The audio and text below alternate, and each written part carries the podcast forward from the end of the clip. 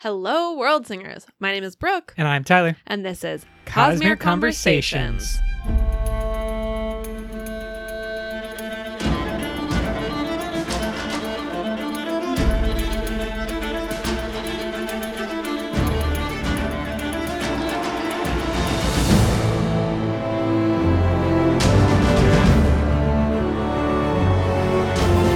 Hello, hello to all of you absolutely amazing listeners. We have a very special, a bonus episode released to everyone in the entire world because we have returned from Dragonsteel Convention 2023. Woohoo! Woohoo indeed, because I had so much fun. And Yeah. the only thing that I want to do after Dragonsteel 2023 is go to Dragonsteel 2024 even more than I did. Yeah, absolutely. This was our first year going to the convention, and I just want to start and just preface this whole episode by saying that the convention is not accessible to everyone. It is like relatively expensive and involves travel, etc., etc., and is not necessary to be a fan of the Cosmere.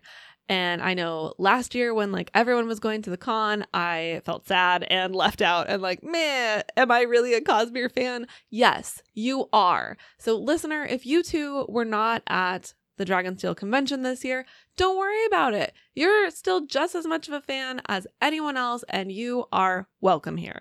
Especially because you can listen to us talk about the Dragonsteel convention. Yeah, for free. No money required. but for those that would like to support the podcast, we do have a Patreon. In the month of December, we're having a big raffle giveaway, but that's locked up, that's closed. And we want to give a shout out to our most recent patrons, the first of whom is named Kyle. Thank you, Kyle, for joining up at the Silverlight Scholar tier. We also have Mitchell, who recently joined. Thanks, Mitchell. And Tomas has joined at our lowest tier. That's only $2 per episode, which means that Tomas and all of our patrons are going to be entered into a raffle and they could win up to $100 at the Dragonsteel store. We are imagining that they will get a leather bound book of their choosing, but they're welcome to get anything that they want, including like stuff from the convention, doom slugs, sweaters, anything that might have been available or is available on Dragonsteel. We're going to get it to one of our patrons. Thank you so much for being patrons, and thank you for listening. What was your sort of overall impression of Dragonsteel Con 2023 as our first year? What did you think? Did it live up to your expectations? so many exciting thoughts was having just a great time in Salt Lake City. We happened to stay at a hotel that was right across the street from the convention center. The center where it's kept, I think it's called the Salt Palace, Mhm. is massive. It's so big. and many many times bigger than really what like was a corner or a wing that everyone which was like 5000 or more people filled up on the biggest day during you know brandon's speech there were a huge number of people and i would say it was like one tenth of the salt palace capacity Yeah, absolutely. So I think it's safe to say that the convention can be hosted there for many years in the future. We can probably just plan on uh, that being the venue for the foreseeable future. I think last year was the first year they went to the Salt Palace um, because they needed more space, and I think that that upgrade is going to last them for a while. I think that my overall impression of the convention itself is defined by the people who were there. And that is my biggest takeaway, kind of like the biggest thing that I felt. There were just so many people. We obviously are all linked by our love of the Cosmere and these books and these stories. And it was just wonderful to meet those people. So many people were kind and generous and just it was a great experience because it was an opportunity to meet so many Cosmere fans. And I think that's kind of like my biggest takeaway from the whole convention. Absolutely, I agree. It was so much fun to just be in uh, a place in a in a group where everyone was a fan and you just immediately had a connection point with every single person that you met. Uh, you know, there were people that we were just standing in line with or happened to be like eating lunch next to. And it was so easy to strike up a conversation. Everyone was just so nice. Uh, and it felt great to be able to bond over you know cool cosplays and when when when I got excited about something you know everyone else around me was also excited about it which was really cool and it kind of made me want to start or at least try to start more like in person Cosmere fan meetups or something uh cuz it felt great I agree. That would be wonderful. And obviously that's not something that we can control because it requires those other people Yeah. but i do think that that is really the difference if you are able to especially next year 2024 i think is going to be so much fun it's the release party for stormlight archive 5 brandon has so much power and so much fame within the publishing industry that he is moving the release of his book to saturday Yeah. so that the convention can be held on the weekend, not next to Thanksgiving. Like there's just a bunch of stuff that is going to be great about 2024. And I think if you can find those people in your real life, in your community, that's great. And if you want to find a community and make a community, Dragonsteel next year is a great place. We're going to be there and we hope that to see some of you there as well. Let's talk a little bit more specifically about different events or like panels that we went to at the con. What did we think about all of the things that were available to do and see? yeah, I think this is going to be kind of like part summary, but also part listening experience for people who are wondering, like, what's the convention like? What am I able to do? Exactly. Like, what is it like? Is it worth it? Do I feel like I want to go? Um, if you are wondering, hopefully this will help you. And then while we are discussing our experience at the convention, we are also going to intercut some fans that we met and talked to and had like a chance to speak to Janci Patterson, the co-author in the Skyward series, and other artists from the Cosmere, as well as just many normal fans like ourselves. So you're going to have a couple of moments cut into this episode where other people are talking, and that's always fun. You'll kind of meet some of the Cosmere people that we met as well. For example, here is Janci Patterson, who has written several of the novellas in the Skyward Flight series and started co writing with Brandon in the Alcatraz series. There's also some hope that maybe she will join officially into the Cosmere. But here is her responding to my question about what most excites her when Brandon asks her to write in these different universes. And if you are interested, you can find more of Janci's work over at her website, jancipatterson.com. That's J A N C I Patterson.com. Here's Janci's response. When Brandon first asked me to work on Bastille, which was the first one I started working on with him, um, he was actually a text message, and he said, "You know, you can think about this, take your time, but I wondered if you wanted to co-author the last book uh, in the Alcatraz versus the Evil Librarian series with me." And he, and I was like, "Yes, yes." Wait, was I supposed to think about it? Yes, because Brandon has the best worlds and the best toys, and I am just so grateful that he lets me play with them. My specific likes and dislikes, my hot takes and my cold takes. Yeah. I want some of your thoughts as well because I think that the best part, I'm going to leave aside anything that involves Brandon directly Sure. because that is why we're all there Yeah. and he is the kind of the main show. Leaving that aside, there were wonderful panels.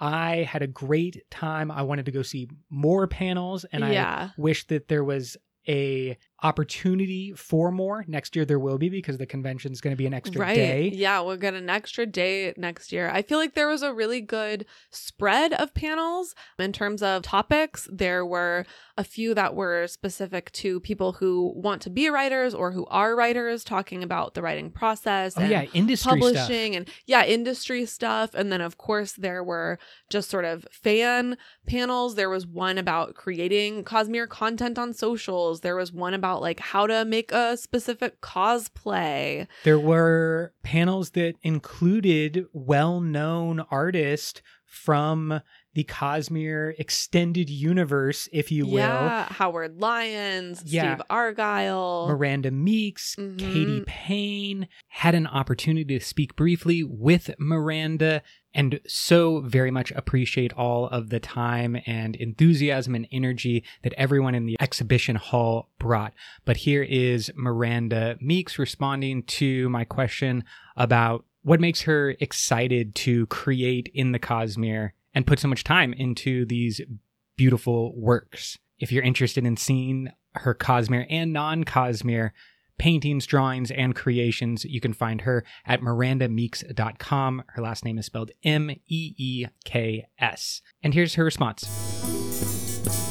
All right. One of my favorite things about the Cosmere is not only the atmosphere in which the characters live, but honestly, I love the characters themselves. Um, you kind of fall in love with them throughout uh, reading the books. And one of my favorite things is trying to portray their character, not only their likeness, but their spirit and their motivation and their passion and trying to convey that in an image that a still image basically. So it's it's really cool to try to capture these really in-depth characters. They're multifaceted and trying to engage that and convey it effectively is one of my favorite parts. And then being able to connect with the readers after only to find out that that's exactly how they imagined the character just it brings me um, so much joy honestly as an artist so that's one of my favorite things about it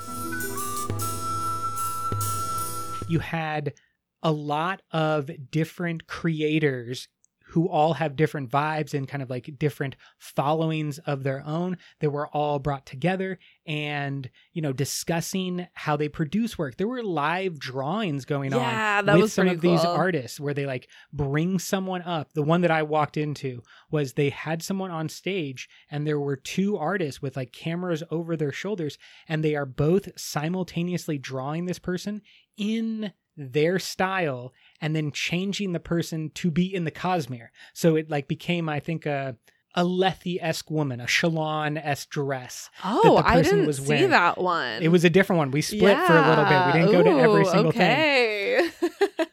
So on that note of the panels, tell me some of your favorites. What was uh, you know kind of your most enjoyable panel that we went to? Yeah, well, and and of course there were you know panels that were just for like Cosmere fans, book clubs, and deep dives and things like that. So as I was saying earlier, there was just a really good variety. So kind of any any type of fan would have something to go to, many things to go to that they would be interested in. Obviously, I was into the deep dives. yeah, So we did like every book club that we could possibly schedule. Yeah. One of them involved Emily Sanderson, Brandon's Yeah. wife and CFO of Dragonsteel Company. I think her actual official like legal title at the company is queen. That is correct. so Queen Emily uh, was in the Yumi book club. They did kind of a fun thing where they had uh, a, a game involved uh, with the book club that was a little bit more participatory for the audience. And I liked that one a lot. We went to a couple other book clubs that were more of a traditional panel with just a, a handful of people kind of talking about Mhm. the the text. And those were mostly good, I would say. Obviously, it's hard to get in everything you want to say in just an hour for most of these panels. Obviously, we talk about these books for many, many hours on the podcast, which is why we split books up into multiple episodes. So, I think for a a hardcore fan like we are who have spent a lot of time analyzing these books, I didn't I would say I didn't get a whole lot of new insider info out of those panels, but they were still fun and just kind of fun to get to know and see some other sort of names in the in the Cosmere fan base. Yeah, there were arcanists, people who are probably most famous for moderating things like the 17 Shard. yeah, we met. Jofwu, Yes, we, out. we've definitely talked about on the podcast before in like Word of Brandon episodes. Yeah, and those people who kind of make the community what it is Yeah. were present and you know some of them are doing panels like Jofwu was, but there are also people that just kind of like are randomly walking around and are involved with Dragonsteel on the merchandise side or you know there's just like so many different people who are involved in so many ways and it was completely possible to just run into them randomly and be like oh yeah where are you coming from and they're like oh actually i work for dragonsteel or something along Yeah. those lines Yeah. Yeah. I think my favorite panels were the ones that were both like super nerdy deep dives, but also had some type of participation. I really loved the Cosmere trivia. I thought that was really fun. Uh, and I liked that Yumi panel that was a little bit more participatory. Let me just give you a shout out. You might be too modest to do it yourself, but my girl here won top 10, Top 15. top 15 Yeah, I was 13 out of 15. in the secret project trivia out of over 600 people This is true. who were doing the trivia and we will have actually the winner of the overall trivia competition right now because I had my microphone on me. I was asking kind of random people throughout the convention two questions, which is what's your favorite thing about the Cosmere and what's a character you want to see more of and what's a character you want to see less of. For these interviews, I'm going to only have first names. I'm very sorry if you wanted like a moment of internet fame with both your first and last name, but just for privacy considerations, I want to respect everyone out there. So here's Jonas and his sister Magdalena, both who did amazing in the trivia, and Jonas, who took the overall victory with an even more impressive resume stat that both of these kids are only in high school and they cleaned up against everyone. Uh, my name is Jonas. Character I would love to see more of Vasher and Nightblood, either together or separate, along with Zellion. I'm really interested to see where his story goes. Less of. Uh, I don't know if there's any one character I'd like to see less of, just because they're all, like, actually pretty fun to see their stories, even if I hate them, essentially. My name is Magdalena. I would like to see more of Kabsal. He's the Ardent from the first Way of Kings book, the one that does try to poison Shallan like seven or eight times. And yes, he's dead now, but like, it would be fine. He could come back. Uh, a character I'd like to see less of is probably Moash. I don't like him. There, there's nothing more to say than that. Uh, yes, I'm cosplaying as Shallan today, and yesterday I was Vin. favorite thing in general basically everything has some at least semi-scientific explanation for why it happens there's nothing that's just like like harry potter it's just like this is magic it can you can do basically anything cosmere is more there are rules and laws of some laws of physics or whatever and they're pretty clearly defined I'm gonna go with probably almost an opposite answer of like kind of anything can happen. Of yeah, they're all connected, but they can each exist as their own separate stories. And even if like they don't tie back together, it's still a great story in and of itself. What about you? What was your favorite panel that we went to? Well, I think we had a lot of fun at the late night Sunlit Man book club. oh yeah. That one was great. It included people like the Cosmere chick, who's pretty famous on Instagram and TikTok, as well as passionate people about the Cosmere at like different fandom levels. I really like that it wasn't all arcane. super nerds. Right. Yeah, there were a couple of people on that panel in specific who said like I'm kind of a casual Cosmere Mhm. fan. I don't read the books many many times and it was really interesting to hear their perspectives and their takes and especially to hear like is this a good book to recommend to people who aren't super into the Cosmere? Was it still interesting? Was it still a good read, even if uh, you don't have all of the background? That's always a perspective that I'm interested to hear because obviously I want to know what books I can recommend to people. How do we suck you in Yeah, to the exactly. Cosmere? We need more podcast listeners, and that requires over 30 books being read. yeah. So it's a small fandom, but it's a growing fandom, and we thank Brandon for that. I also loved a lot of the non panel stuff going on. There were many opportunities that we didn't get to fully participate, but in the same way that we went to panels, other people were able to simply hang out in the game room Yeah. where there were board games, some of them Cosmere based, but then other games were there as well. they had D and D going on. They had a Stormlight Archive Call to Adventure, both just gameplay going on. They also had a learn how to play Call to Adventure table, which I thought was really cool. Yes, Brotherwise Games was actually previewing a new game and was teaching people. So that would be exclusive, an exclusive opportunity only for those people who were there for that time Yeah, period. the Stormlight Archive role playing game, which seems very cool. it's definitely a great blend of kind of the standby D&D character creation. You have some points, you roll dice, but then you are incorporating, I would say maybe some like more modern games as well.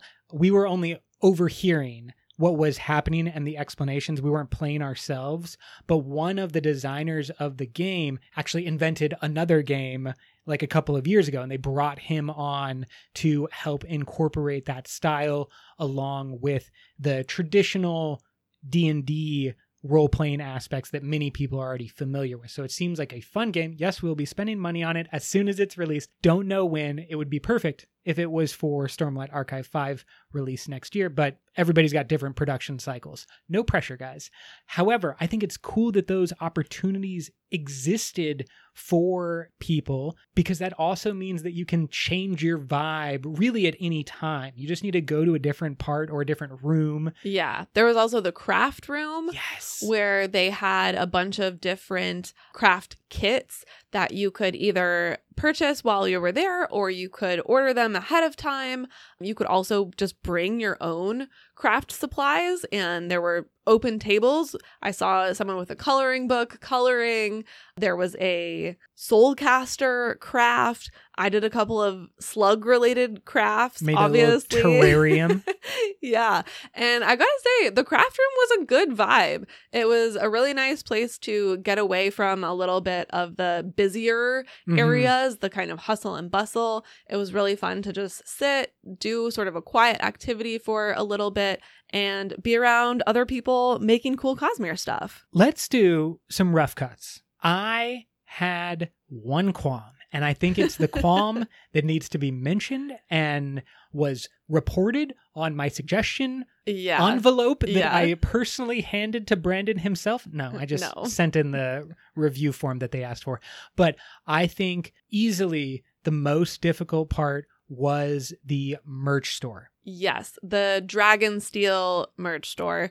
Apparently, it was in the exhibit hall last year, which I can't even imagine that. This year, they were smart enough to put the Dragonsteel merch store in its own separate room, but that did not help the fact that the line for the merch store was an entire room to itself and then some. Yes, it had a minimum for good chunks of both days, a two to three hour line. Yes. And we got some recording done in that line. yeah, I mean, I will say the the upside of being in line for two and a half hours was that we met a lot of really nice people. We like made some Cosmere friends. We saw some cool cosplays, but it took up a huge chunk of our first day. We missed a couple of panels that we wanted to go to because we were in line yeah. and it was really exhausting. Like that was a really tiring way to sort of start the experience.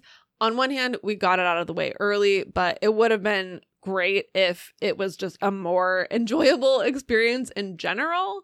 Yeah, and I don't quite know the fix or like easy solution when you are trying to shuffle in what was Yeah. probably almost everyone who was at the convention wanted to go to the merch store. Right. And so that's 5,000 people that you need to cycle through.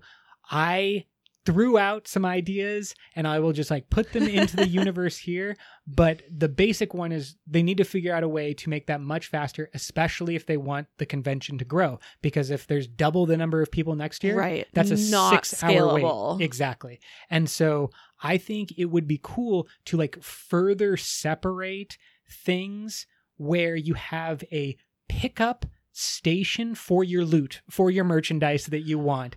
And a shopping ability because they basically like turned a corner into a dragon steel store. It was clearly like still in a hall but it was kind of like a store where people were going into and browsing and like looking at all the cool stuff and there were like hidden slugs places and it was fun for those that like shopping and it's a cool visual for Dragonsteel to do. I want that to exist completely separately from merchandise pickup, which is- I think is just like have the people who want to go shopping and mark down or QR code whatever they want, and then they go over to the merchandise pickup line, which is just processing as quickly as possible. Yeah, they could certainly sort of reorganize the way in which you're able to shop and check out. That could be changed. I think they could also decentralize the different parts of the store. So maybe you have apparel store in a separate room from the plushie store which is in a different place in the convention entirely so that those lines you kind of break up that big group of people all trying to go to the same place. Because inevitably some people are only interested in t-shirts. They're only going to go to that apparel line. You know some people are only interested in plushies. So you're going to kind of weed out a little bit that way I think they have a lot of different options that they definitely need to think about for next year. And let's use this opportunity to hear a little bit more from the people that we met in line. Please understand that this was in a gigantic hall with probably like a thousand to two thousand people all chatting and talking. So the audio is not the best, but I have done my best on the back end to clean it up for us as much as possible. What's your name? Taylor? Crystal. Reba? Awesome. What's your favorite thing about the Cosmere? I would say the diversity of the stories and the um, really well defined magic systems. I would uh, say also just the variety of different characters and magic systems and planets. And so, even if you're a reader who doesn't really like one thing from one part, you can dive into something else like Mistborn versus Stormlight and still enjoy yourself. Kind of similar. The way the magic systems can either overlap or contrast each other. They can either help each other or they completely like ruin the other part, and it is really fun to watch, like the ripple effects. Yeah. Character you want to see more of? Character you want to see less of? I would like to see more of Renarin in Stormlight and also more di- other orders of Radiance. And then less of. I think we could see. We could see less of Shallan, maybe. So, prior to Rhythm of War, it would probably be in more of Navani because I also work in academia, so I love her character. Now, um, I'm just, I know we see a lot of him, but I would love more of Kaladin. um, and definitely less of Shallan. She's my least favorite character. I kind of want to see. Okay, I want to see Rock more. I do actually want a better story about Rock. Um, I don't know. There's not really anyone that I like particularly don't like seeing, even if they're a villain. So I will say that the line was a wonderful opportunity to speak with people and to see amazing cosplays. You wanted to shout out a oh couple oh my of gosh. Yeah. My probably my favorite of the entire convention was an incredible Navani cosplay. I believe her actual name is Tara, Tara. She just looked absolutely perfect as Navani. Yeah, Uh, cast her in a movie immediately. Yeah. She was absolutely top of the line. An incredible outfit, seemed bespoke and just a fine attention to detail. She had lavender contact lenses in. She had fabrial bracer on her arm. She just had it all. She looked amazing. and she did not quit because the next day she did an incredible veil. Yeah, she looked great as veil the next day. She just had really solid cosplay skills. I think another Shallan and Veil cosplay was the split woman Shallan and Veil. I forgot her name. I think it was Ellie. I think so too. yeah. But she had done a wondrous split body dual cosplay. Half of her body was Shallan with like the blue dress, half of it was Veil with the white jacket and hat. And it was so well done. A perfect line down the center of her body for the two split halves. Loved it. And clearly a lot of work put into that. Yeah, it was very cool. And I think if you asked anyone at the con, everyone was talking about her. and they got uh, an opportunity to ask a question. I can't remember if it was during the spoiler or the live chat, but it was, yeah, it was so wonderful to also like see them rewarded in a weird karmic way. Like you put all of this energy in, and now you're one of the few people who's randomly selected to be able to ask a question directly to Brandon. One of the most creative, I think, cosplays that I saw was the Hoid as a hat rack cosplay. Loved it. Right next to us in line, gold body, gold face paint, gold jacket with hooks everywhere and hats hanging off. It was great to see a bunch of different Hoids, obviously, the man of many costumes. Yeah, there was like wit version Hoids and the slim black suits with their lutes and things. There was from Tress the Hawaiian decked red pants. Quite a few, yeah, Hawaiian shirt Hoids. loved them all. I did have a you know special place in my heart because we hung out for so long next to Hat Rack Hoid Exactly. that if we saw them later at the convention, it was just like Hat Rack Hoid, you're here. it's always cool to see those unique ones where there's only one of them. Obviously, you walk around, there's like a bunch of Shallans, there was a bunch of Spensas or other Skyward characters. Actually, there was a really amazing Yes. Alanik.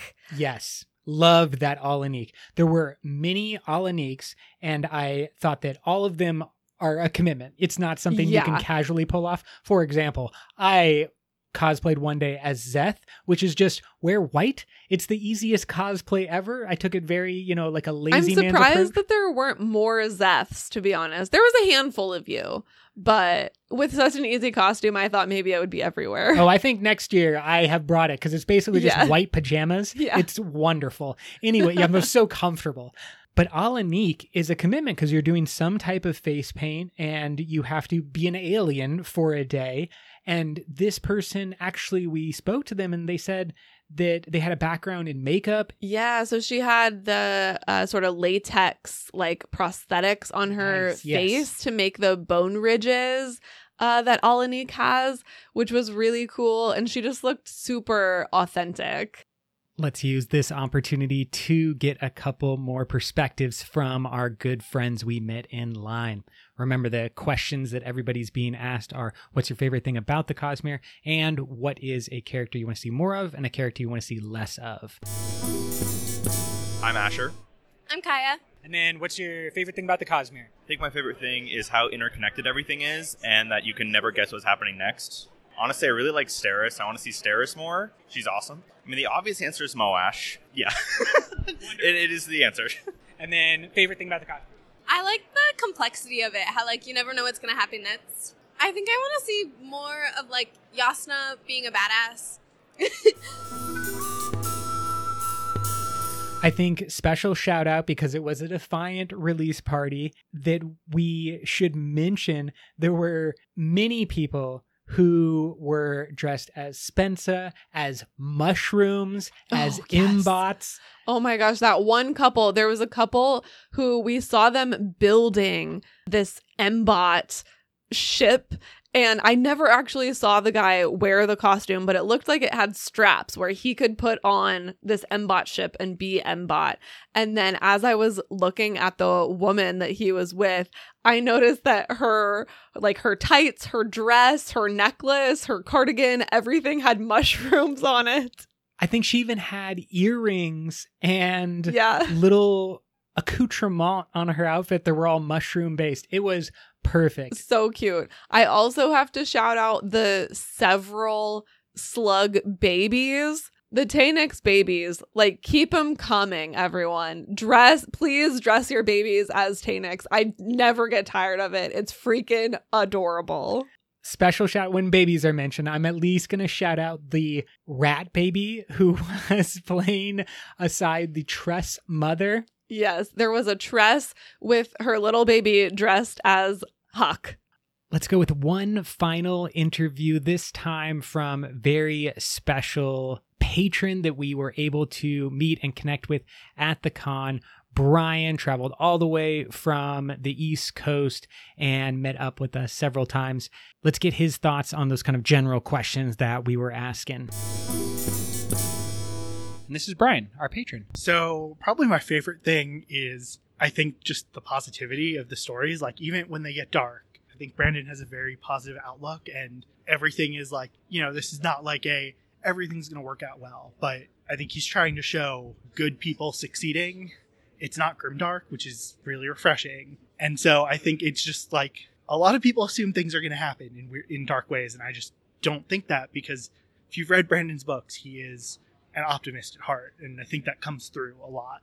Character I want to see more of. I mean, Szeth, I'm really interested in Stormlight 5 to see more of him because I feel like there's a lot going on. I want to see more of Renarin too because there's some weird stuff going on, and also, like, I'm a truth watcher, so I really want to see more of him. And I'm looking forward to seeing like more of him in Rlain as well. Character I want to see less of. This is probably gonna be controversial, but uh, Kelsier.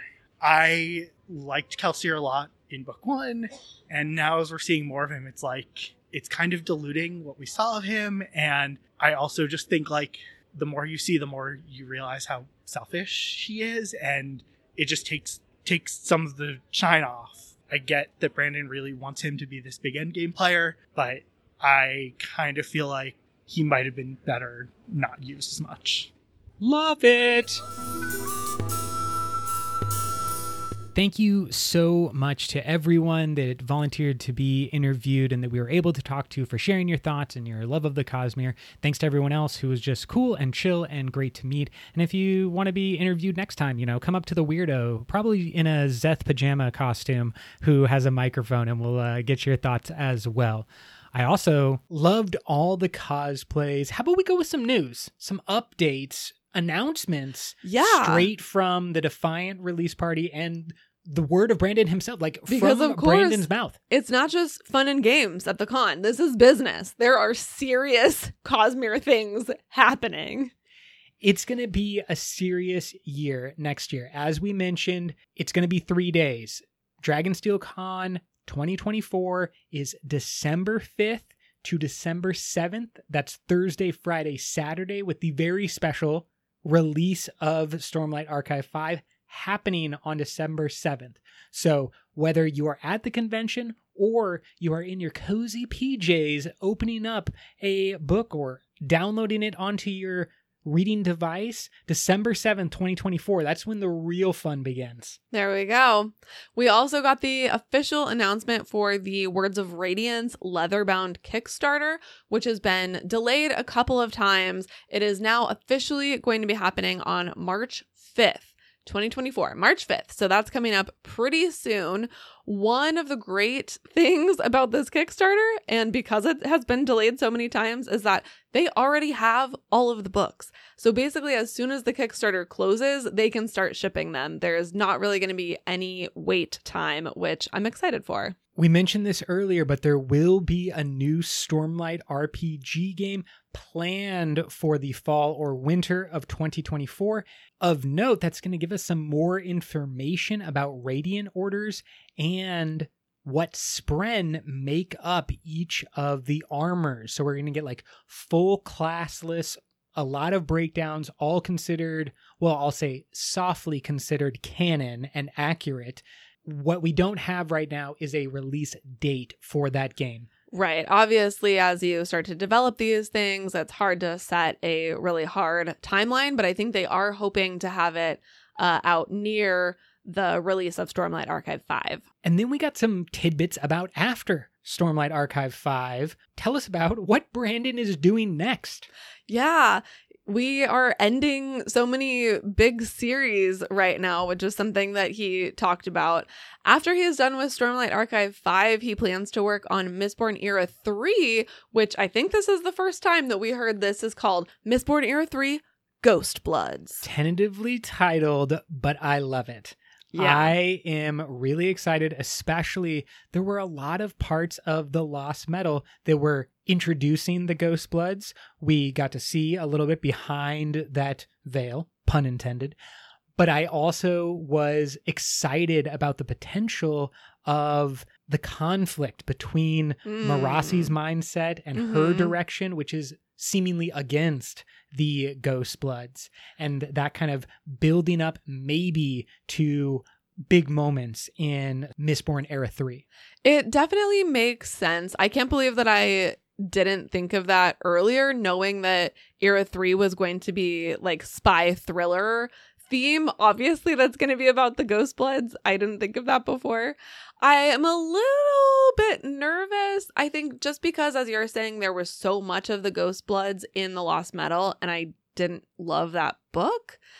But of course, this is going to be a whole new era, a whole new book. Maybe I'll like it better when it is specifically focused on the Ghost Bloods and they're not sort of being shoved into a different story.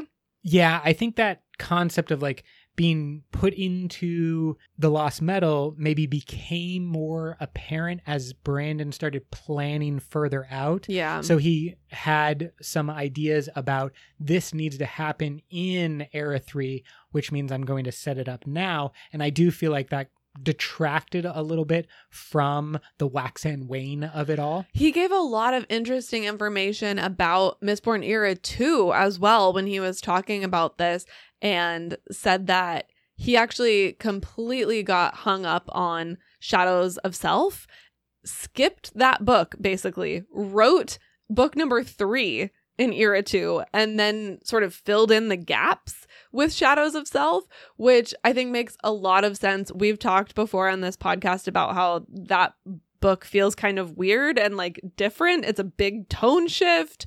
So it was just interesting to hear a little behind the scenes info on that series. Yeah, and when it comes to putting together a series, you know, constructing an overall series, we got some construction news. Some big, big news. Not about a series, just about an actual construction project. Brandon Sanderson is building a dragon steel castle. They didn't want to call it that, but I will call it that until a better name is given out. The Dragonsteel Construction Project, or Dragonsteel Village, is a plan that Brandon has seemingly had for a while as like a, a fantasy, Well, an imagination. So it started as they were like, we need an actual headquarters for our company. Like, we can't keep running our company out of our house and a warehouse.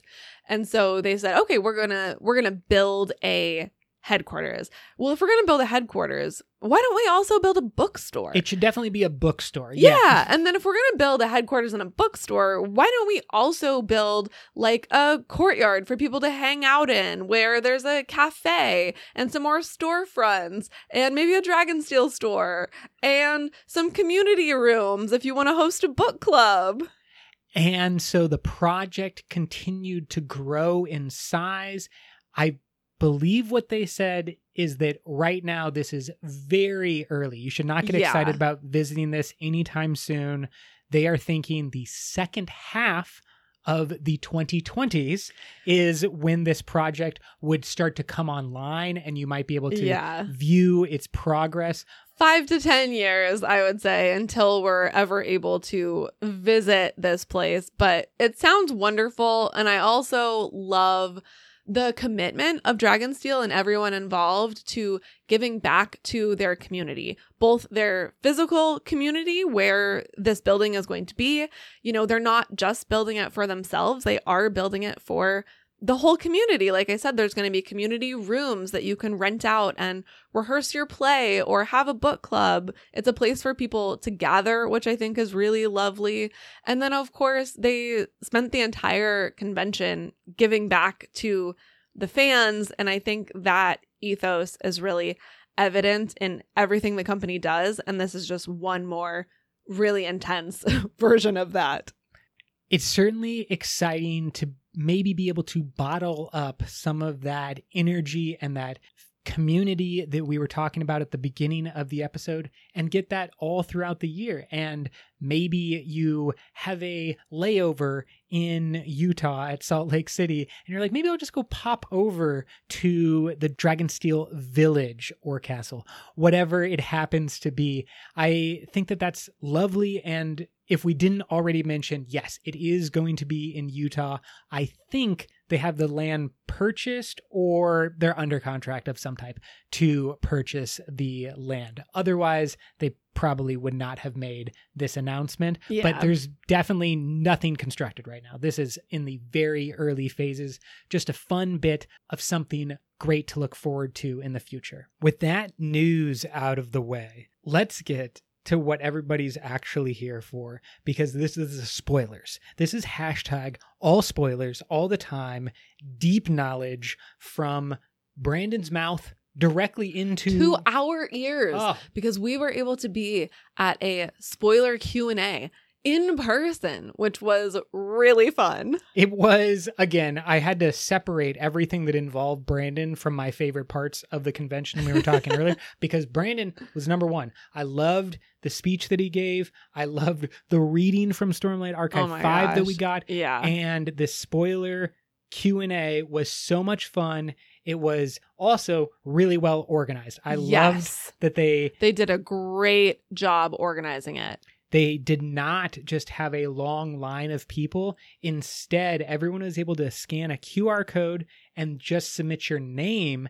And then there was a randomizer that presented people's names up on the big board, the big screens. And then those people were able to walk up. It was just like smooth. I felt people got to write their questions ahead of time. I saw many people like reading from their phones. Yeah. And I thought that that was just a better way to go about things than something along the lines of, hey, anyone from the audience, do you have a question? I mean, there's no way they can do that. Literally every single person would be in line. There would be no one in chairs. I believe that's probably what they figured Yeah. out at some point, but this was great. it allowed great questions, and Brandon was ready to go. He was firing on all cylinders. Absolutely. Let's start with uh, a couple about Nightblood. I've sort of divided these into topics. Some of them are going to be uh, transcribed, some of them are just a summary from the notes that I was frantically taking on my phone, because not all of the questions and answers have been transcribed yet. But we did find out that Nightblood is for sure not a Dawn Shard, which was a question that I had. Not a Dawn Shard. I think the question of what is Nightblood would probably have just got a RAFO. And so I like this elimination style of is he a Dawn Shard? No. That we can just cross that off the list. There was another question about Nightblood. Someone asked, What does Nightblood look like in the cognitive realm? And for this one, Brandon did say RAFO. Read and find out. And let's just say this has been a topic of much interest to myself and some others. Who are the some others, Brandon? Fascinating. Is that. Emily, Queen of Dragonsteel? is she wondering what Nightblood is? Or is this from the writers who are coming into the Cosmere who are asking questions about Nightblood? Or I don't know. does Brandon consider his character so real that their Mm, interests Yeah. are his interests? This is of interest to Brandon and also Hoid and Vasher and his friends. I think some of the biggest gasp in the audience came from questions involving the Sunlit Man, the secret project that Brandon wrote with the Cosmere in mind. This was not Absolutely. just a fun experiment during the pandemic, and it was instead kind of a purposeful introduction of important concepts and characters Yes. into the Cosmere. And our Sunlit Man book club will be coming out on the main podcast feed soon.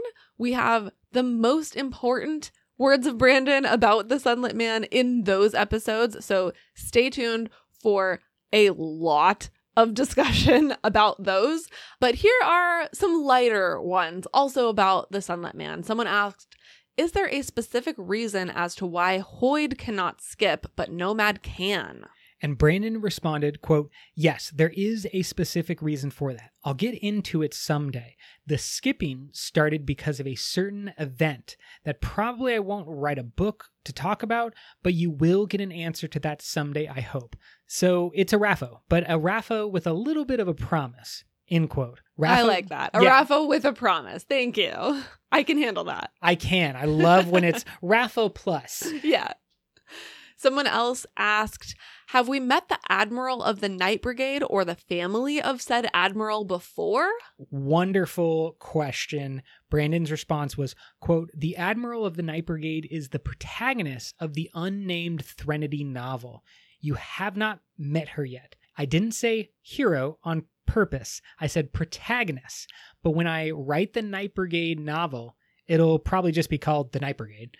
She's the protagonist. End quote. And then another great fact about the Night Brigade is that the Night Brigade is able, he said the Night Brigade is able to track the Dawn Shard from Hoid through the chain to Nomad. Those were his words, which indicates that there may be someone or someone's else in between Hoid and Nomad in terms of holding the Dawn Shard, which was not my impression prior to this. Interesting. I had kind of assumed that this was the case because my interpretation is that Hoid is not currently holding the Dawn Shard in everything that we have seen him. I had always believed that the Dawn Shard was something that Hoid had in the past. But And then every book- blames Hoid for it. We don't need to get into like a whole Right. discussion about this. That's what the that- book club is for. Yeah, yeah. But that was the main reason why it seemed to me like Hoid had given it directly to Nomad. I'm not even saying that Hoid doesn't give it directly to Nomad. I'm merely saying that what Brandon mentioned here, that the Night Brigade is able to track the Dawn Shard from Hoid through the chain to Nomad was always my understanding of the situation. Brandon seemingly has confirmed that, but it's still not there's- 100%. Yeah, I think there's plenty of uncertainty that remains even with this word of Brandon. Let me have an opportunity to play a questioner this time, switching gears from the Sunlit Man over to everybody's favorite, Hoid. Hoid, Hoid, Hoid. Here's the question. Quote, is Hoid secretly a dragon? End quote. Brandon said Hoid is not secretly a dragon, but he did date one once. And then the whole room is like, oh, what? Yeah, we all freaked out. and then we found out from a subsequent question that Hoid also dated someone who became a vessel. Like, is it, are they the same person? We don't know. Could it be cultivation? Could it be? is both a dragon and is a vessel? Yeah. Maybe those are two completely different people, and we're just learning a lot about Hoid's dating history. He's got one. He's Yeah. got a history. and as we see in Rhythm of War with his relationship with Jasnah, that dating history has not ended. He is currently dating. He is Yeah. currently involved in relationships. There is a tidbit from the story The Traveler, which we read previously, all about Hoid, and it seems to suggest that many of his actions are because of a lost love. I'm not going to say that's a Right. romantic love. Yeah, he has talked about someone that he, well, I believe the quote is should have loved. We don't know if that is romantic love or platonic love or familial love. but I love the idea that Hoid loves that that is still something that he has done in the past Yeah. and is doing right now in Being our book present. millennia old does not uh, preclude you from loving. Good to know. Congrats to Jasnah. I imagine he does well. He's got a lot of experience that's probably wasted on Jasnah. Regarding a previous, often talked about word of Brandon that Hoid would not want to be near Nightblood, someone asked for a clarifying bit of information on like what did Brandon mean by that? And he said that it's because of Hoid's breaths slash memory situation that we start to see at the end of Rhythm of War. Basically, Hoid wouldn't want to risk losing his breaths or his memories in the way that he does to Odium.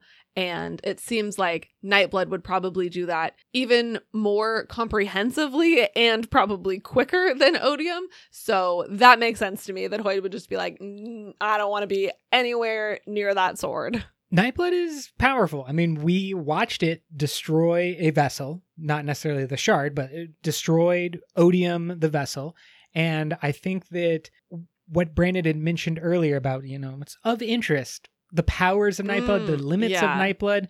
Keep an eye on the most dangerous sword in the universe. Let's get into some of the just miscellaneous questions and craziness that was on display. This is a long one, but I think it's a good one. Someone asked if you were to divest yourself of all identity, then tap the max amount of connection and investiture, would you be able to instantly have access to, say, the surges on Roshar without oaths? Brandon responded, quote, So what you're saying is if you divest yourself of all identity, you highly invest yourself, you're still going to need something that's going to tell that investiture what to be and how to manifest in yourself. And so if it's the right intent, then maybe, because you can have both identity and intent on investiture, and you can unkey it to one or the other or both. And so that might be, mm, but the thing is, you're still going to have to know this is a step toward getting what you want, but there's still got to be something that tells it you're holding a massive amount of investiture. What do I do with this? Do I teleport you across the Cosmere to another planet? What do I do with it? And you're going to have to have something to give structure to that investiture. You're missing a step. End quote.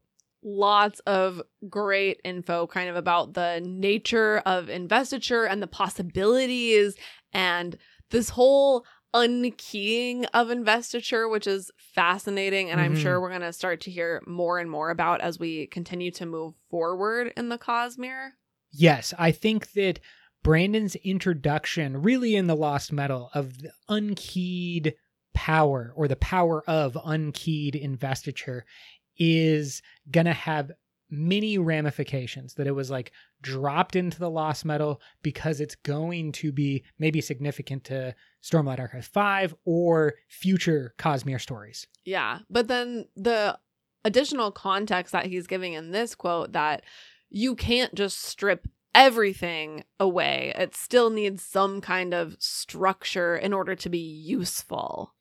I think we're going to speculate and get a lot of feedback and conversations about these mini spoiler questions and answers from Brandon. Next up, someone asked who in the Cosmere could beat Taln in a fight when he was at his prime. Taln never broke. That's what I'll say. Nobody. I, I don't even know why Brandon entertained this question. It should have instantaneously just been like, you fool. You fool. Taln never broke. You think a random person in the Cosmere can break him? Nay, nay. That's what I say. That's There's my answer. There's a lot of strong people in the Cosmere. I will now give Brandon's actual response instead of my own ramblings. Here's Brandon. Quote, depends what level of abilities he has access to. If you're saying access to full abilities, I don't know of anybody who could beat him in an actual one on one.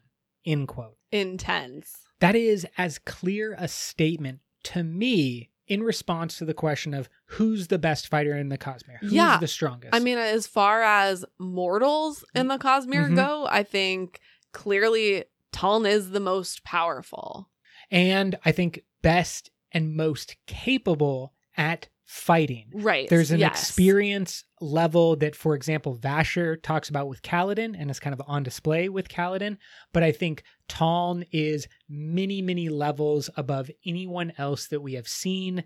There is really no substitute for thousands of years of combat experience. Right. And that is the other thing about the heralds that came out of this Q&A. There was another question regarding the heralds' magical maladies. Mhm. And Brandon laid out very clearly that this is because souls are not meant to exist for thousands of years of existence. Yeah. Those thousands of years of existence combined with the fact that they have experienced just an obscene amount of trauma throughout those thousand years is what is relating in the resulting in these magical maladies. The heralds have been alive orders of magnitude longer than basically anyone else in the Cosmere. They're on the same plane as Hoid, dragons, vessels, but the heralds are affected more than those Right. entities because they don't have the same protections that beings like Hoid and dragons and vessels have that sort of insulate them for those thousands and thousands of years. That is a wonderful point that all of the really super powered beings are protected in ways that we don't even fully understand. But Hoid's is the most obvious. He's kind of like siphoned off part of himself. Right. And that is something that the heralds cannot do. that whole breath memory situation for Hoid is the thing that Mhm. is protecting him from going the way of the heralds. Yes. And we don't know what really the heralds are dealing with. I think we can pretty confidently say that being a vessel to a shard is not great. Seems like there's problems with that. But I would say, in terms of trauma, the heralds are at the pinnacle of the Cosmere in what they have endured. And Brandon seems to relate that. But I will also just say again, Taln never broke. He also compared the heralds and entities like Vasher. And I think this was a point that really struck me because I think when we have these conversations, a lot of times we talk about heralds and Vasher or your Kelsiers, Mhm. characters like this, sort of in the same category. And we try to compare them and make connections between those characters.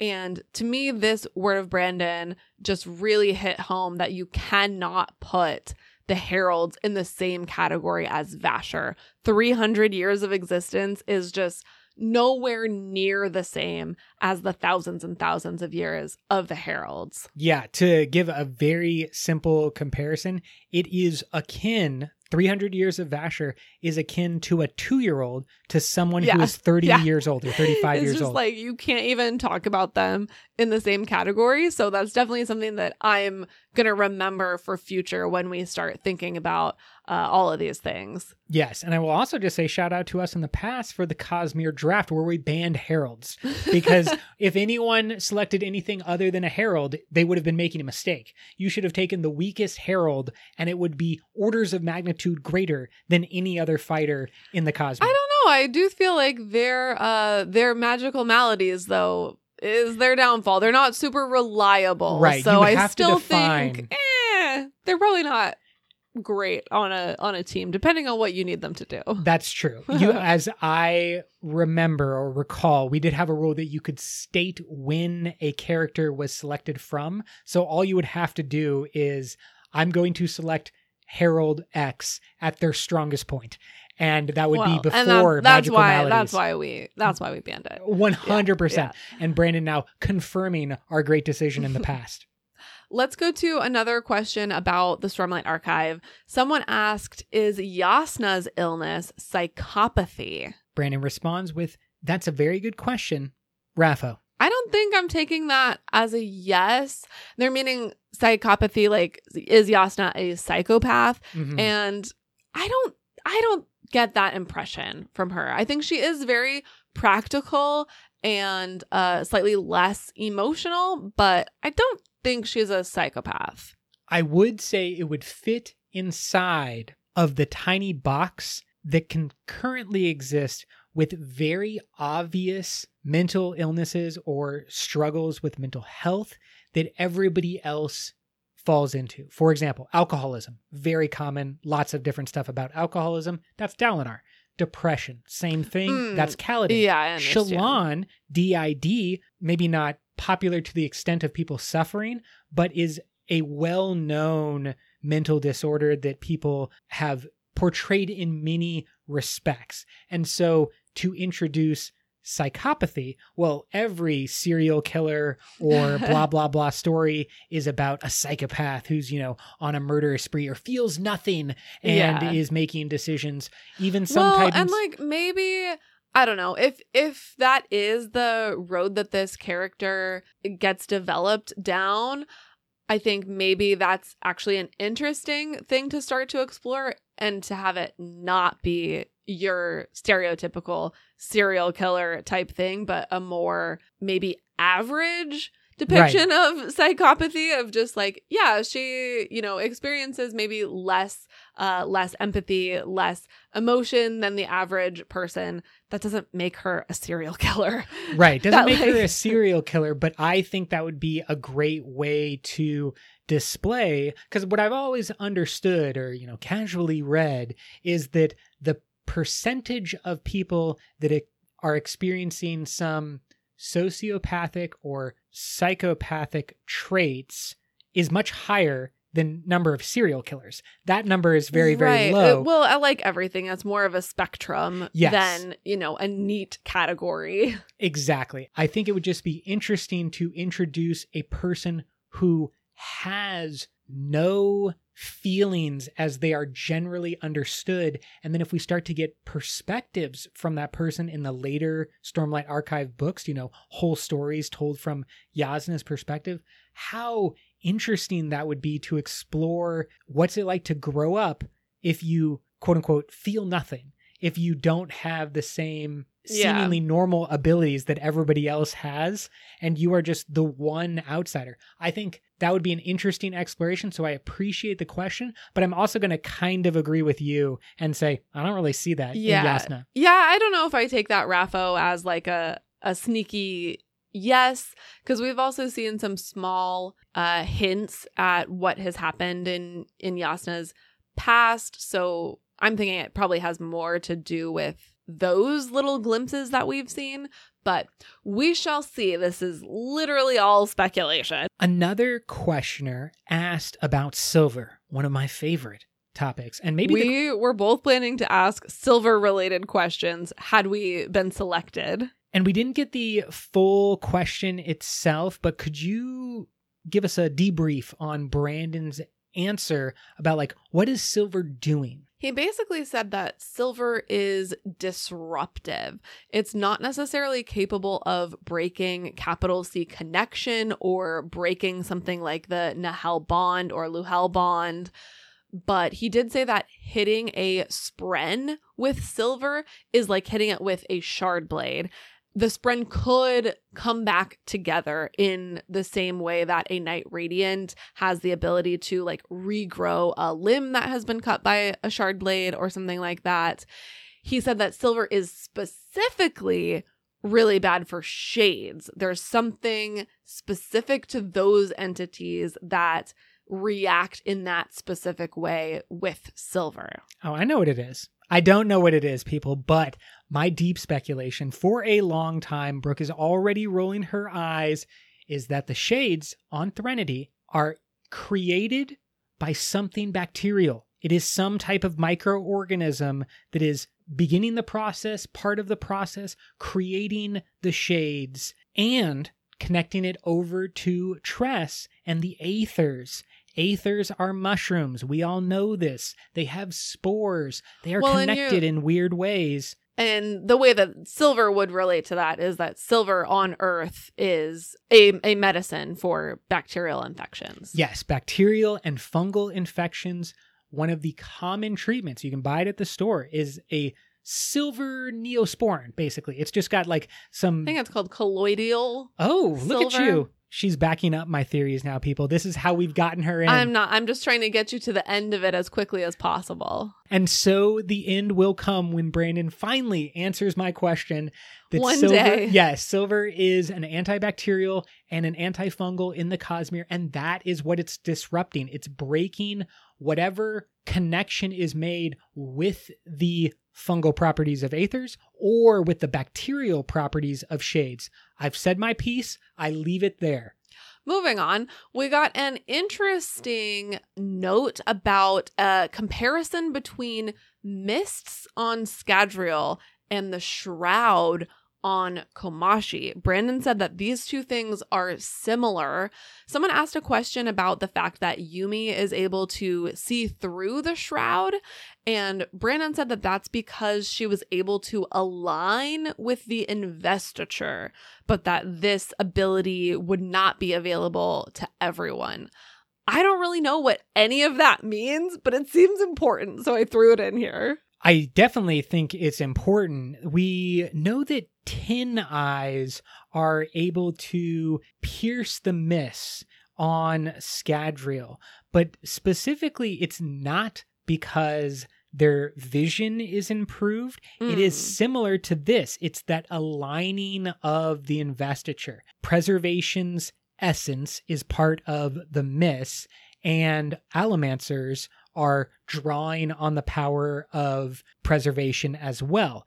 I think that this is similar, but I don't have this idea fully developed. But when it comes to tuning rods or tuning forks, if you have a tuning rod that say shakes, quivers, resonates at we'll give a number 60 hertz and you bring another tuning rod nearby that is also resonating at 60 hertz they have to be designed that way to resonate at a specific number and if you bring a new tuning rod it will actually make the other one start resonating without any flicking or hitting or Mhm. activation Yeah, just the sound waves. Yes, just the sound waves, but only sound waves that are resonating at the same level. If you bring a tuning fork that's resonating and Mm. vibrating at 30 hertz, it does nothing.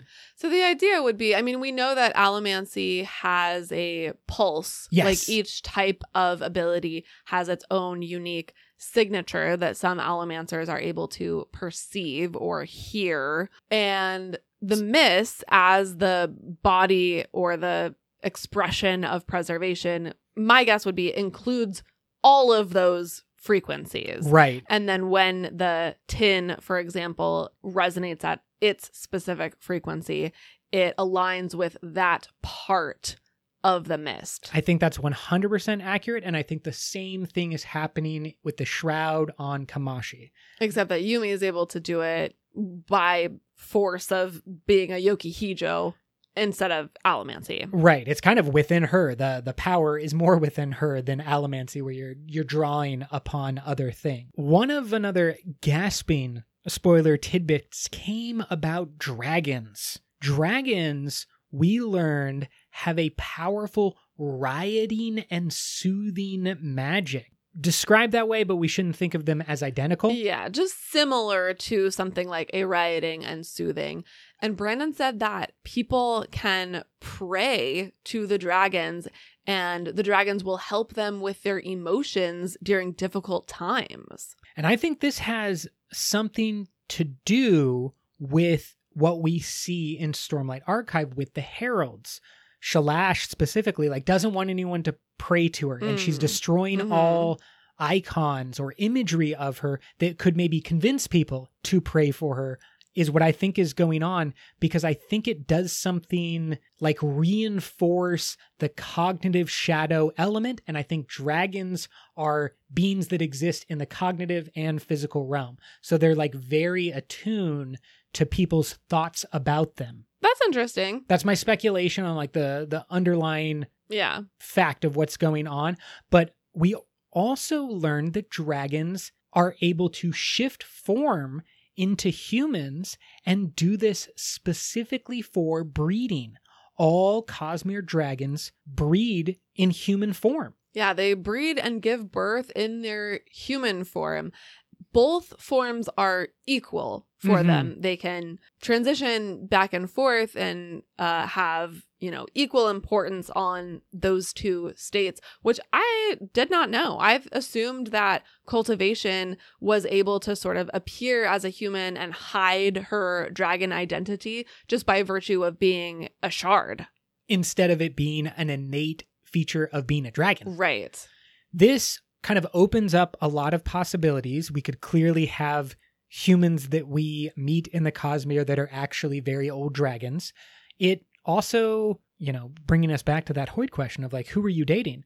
It would be appropriate to assume that Hoid was dating a human, someone appearing as human, though they were actually dragon human. Maybe. Uh, You that's don't true. know. I don't know. You're right. Yeah. He could have been real into the dragon form. Yeah, you never know. I love the idea though that they are equal forms. It reminds me a lot of the singers and their ability to move into different forms. Maybe when we meet them as the Parshendi, those forms have positive or negative connotations. But hypothetically, all forms can be equal and they're just like different parts of your life or different things yeah, that are needed. useful in different ways. Yes, 100%. It kind of seems like the singers have a little bit of dragon vibes going on. Let's go to another big hashtag all spoilers topic because Brandon did a reading from Stormlight Archive 5. So if you are a person who is no spoilers whatsoever for Stormlight Archive 5, you can stop listening at this point.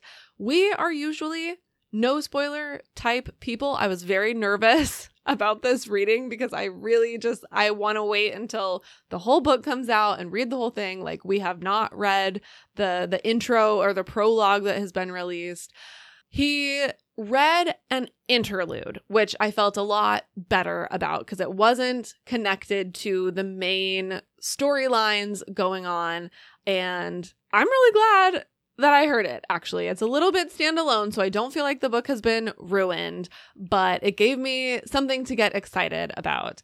We won't sort of detail the whole thing. It's available in a YouTube video that you can listen to. It's been transcribed, so you can read it if you want to. So we're not going to do that. We'll just give a quick uh, rundown on a couple of the things that were contained within that interlude. Starting with the fact that it seems to be about the descendants of Yim, who we see in Stormlight Archive 1. It, I love Yim. Yeah, Yim, the shoemaker, the cobbler, and early Knight Radiant that is slain by Nale. I think that this story seems to deal with his daughter and granddaughter. Yeah, it's from his granddaughter's perspective, uh, but his daughter is the one who has adopted the Spren that was trying to bond Yim.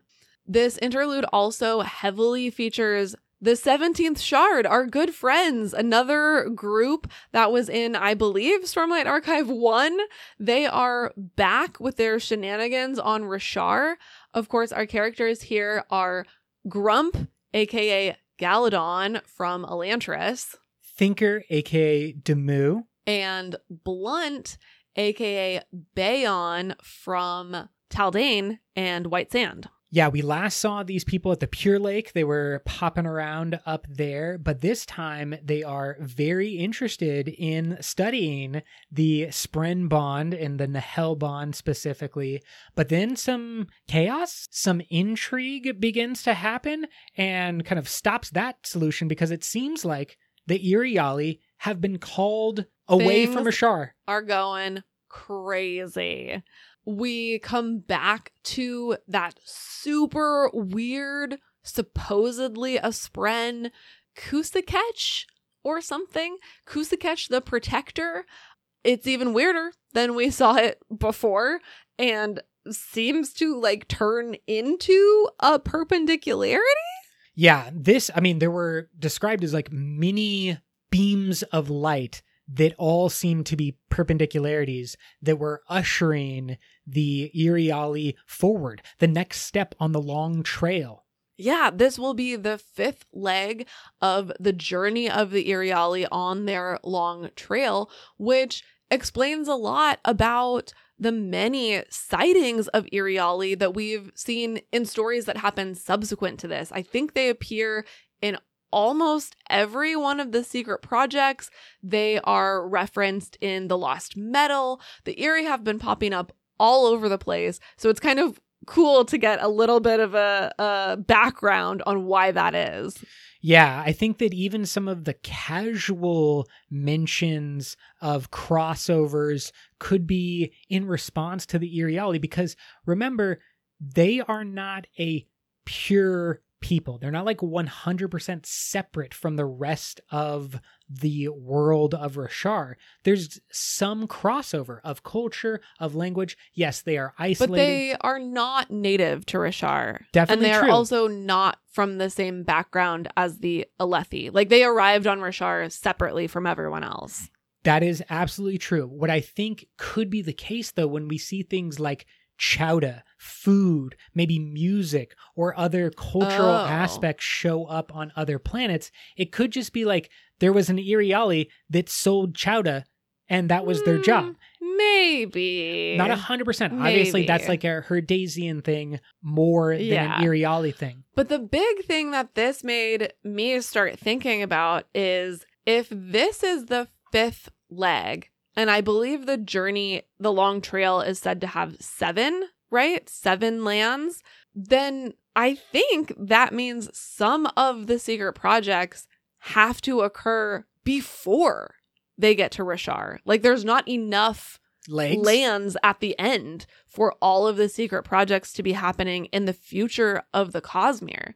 So maybe the answer to why is design not in Tress of the Emerald Sea that Hoid has not bonded design yet and that Tress of the Emerald Sea happens before this, but then like question mark for the timeline of the Elantrians and how they became so technologically advanced. I don't know, but it seems I feel like there's some weird timeline things that this starts to bring up.